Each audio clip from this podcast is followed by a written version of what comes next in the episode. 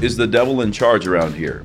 2 Samuel chapter 8, July 14th, 2022. One of the biggest problems that Christians face today is that they don't know where they are. If you don't know where you are, it becomes impossible to operate. Here you are packing for the Caribbean, only to find out that you're hiking in the Grand Tetons.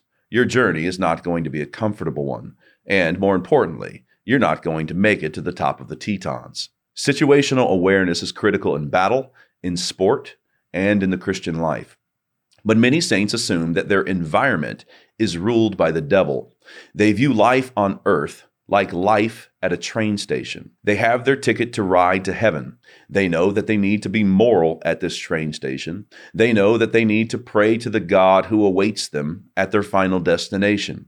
But they have no sense that the glory of the heaven to which they are going is truly coming upon the train station.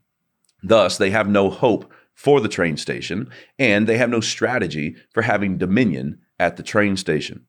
This problem is a modern evangelical one, and the Bible paints a very different picture. 2 Samuel chapter 8 helps us to know where we are. The text, a summary. Verse 1 tells us that David's victories occurred after this, that is, after the covenant that God made with David. You can see in verse 16 of the previous chapter that God had just promised David that his house and kingdom would be made sure.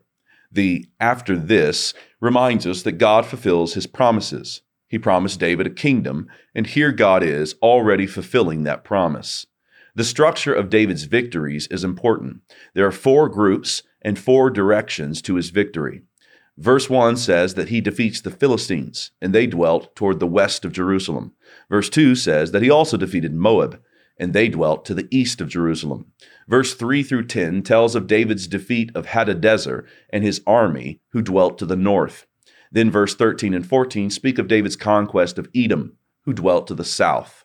So David is victorious north, east, south, and west. And thus he fulfills what God promised to Abraham all the way back in Genesis 15, verse 8. There God said to Abraham, To your offspring I give this land, from the river of Egypt to the great river, the river Euphrates. You see reference to the river of Euphrates in verse 3 of our passage, as David went north to restore his power there. The promised land was being filled, and thus God's land promise was being fulfilled through David's victories. The language throughout David's victories is also important. The word for defeat or strike occurs seven times in this chapter. The term carries the sense of being on the offensive. The King James Version translates it with the good old word smote. David smote God's enemies. He was not back on his heels. He struck west, east, north, and south. As he did, kings were subdued, some through conquest, and others like Toi, verse 9, through wise gifts. David evidences great wisdom in two particular ways. First, he dedicates the spoils of his victory to the Lord. That's verse 11. And second, he secures his territory with garrisons. Verse 6 and verse 14. David's wise rule is further displayed in that he administered justice and equity to all of the people. Verse 15. The list of his officials illustrates a well ordered kingdom, verse 16 through 18. David was victorious. And from where did these victories come? Twice we hear the vital answer to the question, verse 6 and 14. The Lord gave victory to David. Put simply, the devil is not in charge around here anymore. Christ is. At one point in time, the devil tempted Christ with the kingdoms of this world. Now, the devil had no right to tempt the Son of God, but in some sense, he did have a right to offer the kingdoms of this world. He had a measure of authority around here. But when Jesus went to the cross, he announced, Now is the judgment of this world. Now shall the prince of this world be cast out. John chapter 12, verse 31. In another place, the Pharisees charged Jesus with driving out devils by the prince of devils. And this charge, of course, reminds us that Jesus did drive out devils. And he responded to their charge with this line But if I cast out devils by the Spirit of God, then the kingdom of God is come unto you. Or else, how can one enter a strong man's house and spoil his goods, except he first bind the strong man? And then he will spoil his house. He that is not with me is against me, and he that gathereth not with me scattereth abroad. Matthew chapter 12, verse 28 through 30.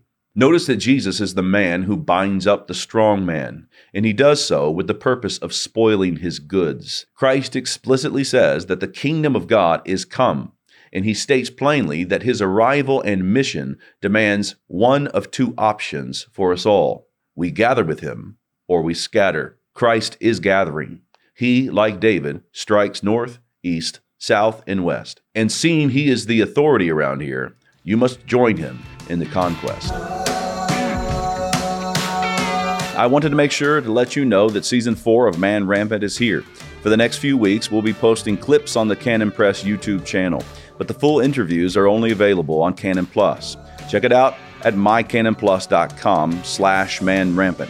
And if you haven't joined up yet, you can get your first month for just 99 cents by using promo code MR99.